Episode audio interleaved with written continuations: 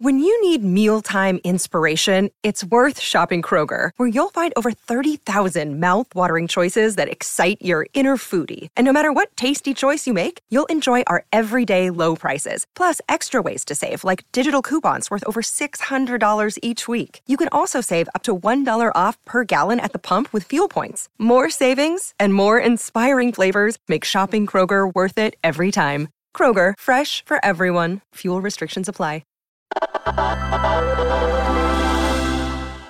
It's Rico Daily. I'm Adam Clark Estes. This week, after months of speculation, President Biden signed an executive order on cryptocurrency regulation. And it was not the harsh crackdown that some crypto fans had feared. Now, the order itself didn't outline what any of the new regulations would be. Instead, it asked several government agencies to examine how crypto can better fit in the U.S. economy and, in the coming months, to recommend specific regulations. And even though the words government and regulation are being used here, it's worth pointing out that the famously anti-regulation crypto community actually appears to be embracing Biden's order. Recode's Rebecca Heilweil is here to tell us why. Hey, Rebecca. Hey. So it was my understanding that the crypto community was largely anti-regulation. But as you report, the price of Bitcoin and other cryptocurrencies went up after Biden signed this executive order.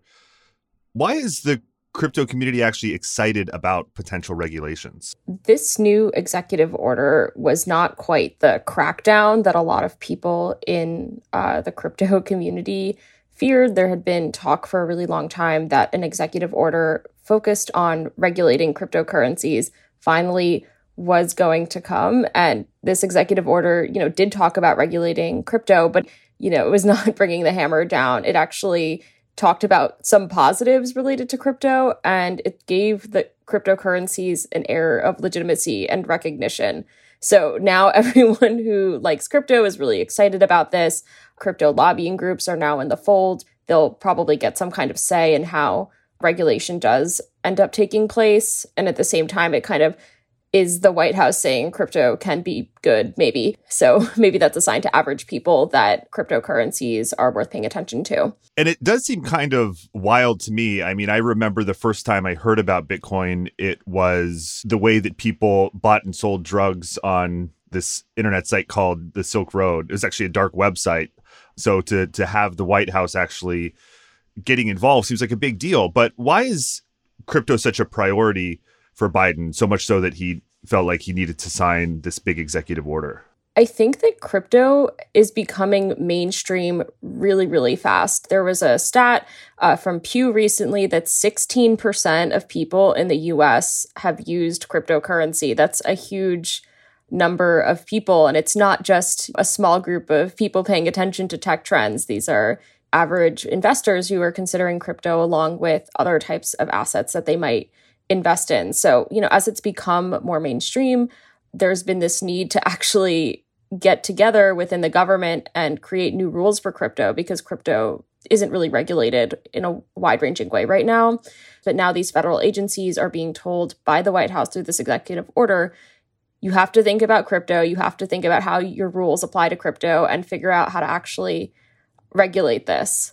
And what are some of the problems that need to be addressed so urgently? One of the biggest problems or challenges with cryptocurrency is just its volatility. If you pay attention to Bitcoin prices, you'll see that they go up and down really quickly, and they're often more volatile than other types of investments, and they're definitely more volatile than the US dollar. And with that, there's a lot of concern about consumer protections and how do you make sure that people who are buying crypto are safe and protecting themselves? How do you make sure that average investors are safe? But there are also other problems that come with crypto that sort of have to be taken into account. A lot of people use it to facilitate crimes. It's been associated with terrorist organizing and things like that. And that's something that the Biden administration does want to get a hold on. And then there's also this sort of other challenge that people are paying attention to now, which is that actually creating cryptocurrency is a really energy intensive process. It's a process called mining, if you've heard of that, but that can be pretty bad for the environment. So people are also paying attention to that too. Just to be clear, Biden's executive order doesn't include actual regulations. He's not actually saying what the country is going to do to rein in crypto, but rather ordering government agencies to do that in the near future. What's actually specified in the executive order? How's that going to happen? This is really preliminary. This executive order is largely focused on telling federal agencies and other officials in the government to study the problem and then start thinking about solutions. It is nowhere near a hard and fast final rule. For instance, Biden told the Treasury Department to start looking at consumer protections for crypto. There's a part of the government called the Financial Stability and Oversight Council that sort of analyzes threats to the entire U.S. financial system. And it's going to analyze whether crypto poses a more overall threat to the U.S. economy.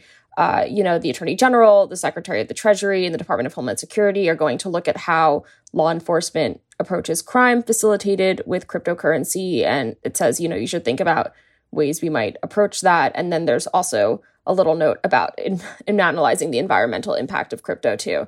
It really is very wide-ranging and very preliminary. Well, I have heard you say words like threat and crime quite a few times. Is the Biden administration signaling here that they're sort of anti-crypto? Not entirely. And I think that's why this has gotten such a positive reaction in sort of the mainstream cryptocurrency community, because amid all of the problems that this executive order pointed to, there were also a lot of positives. Biden was talking about how crypto could maybe make the U.S. competitive in the global economy and whether this could help with that. It talked about promoting certain technological advancements, but that would make sure that digital assets and crypto respected people's privacy and met certain cybersecurity goals. And I think the most interesting aspect of this executive order was that it raised the idea that one day the U.S. might release its very own digital currency called the digital dollar. This would be pegged to the U.S. dollar, so it wouldn't be quite as volatile as a traditional cryptocurrency, but it would kind of work like crypto in the way that it would be like digital money. And that's really interesting and a pretty positive sign, I think, to a lot of people. Okay, so whether these regulations end up being sort of tough on crypto or loose, you said that the recognition from the White House alone is a big deal. But I have to imagine that not everybody in the crypto world are thrilled about government involvement. After all, one reason that cryptocurrency exists is because some people don't want to deal with the government when they're trying to buy something or exchange assets. There are still some people who are not happy about this, do not want the government to be involved at all. There are people who are worried about regulations potentially stifling crypto innovation. There's also a small number of people who really don't like the idea of the digital dollar and think it's kind of going in the wrong direction for what crypto is supposed to be. But I think the fact that that isn't actually the majority of the reaction that we're seeing is a sign that the crypto community in general is becoming much more established. There are real crypto lobbying groups now. There are real businesses based off of cryptocurrencies. Average investors are paying attention to this. I think this idea of the crypto investor that we've had for a really long time isn't necessarily accurate anymore. It really is very mainstream. And I think the general positive reaction to this executive order reflects that. And are there potential impacts for the U.S. economy overall? Like, in the coming months and years, will non-crypto owners feel the impacts of these regulations in some way? It's certainly possible. It probably depends on what rules they come up with. I think one of the biggest ways it might end up affecting them is in terms of looking at the issues with crypto-facilitated crimes and scams. A lot of people who maybe don't have crypto get sort of swooped into getting crypto because they become a victim of a crypto internet scam. So maybe some protections will come out of this that will help protect them in the future. Well, I just alluded to the coming months and years. I wonder, now that the executive order has been signed, just when should we expect these regulations to be written and eventually enforced? Again, it's really preliminary. So a lot of the executive order is just telling these agencies and heads of agencies to write reports that are due in a few months. And that's not even, the official regulatory process. So it's going to be quite some time. Okay, Rebecca, thanks for joining us. Thanks for having me.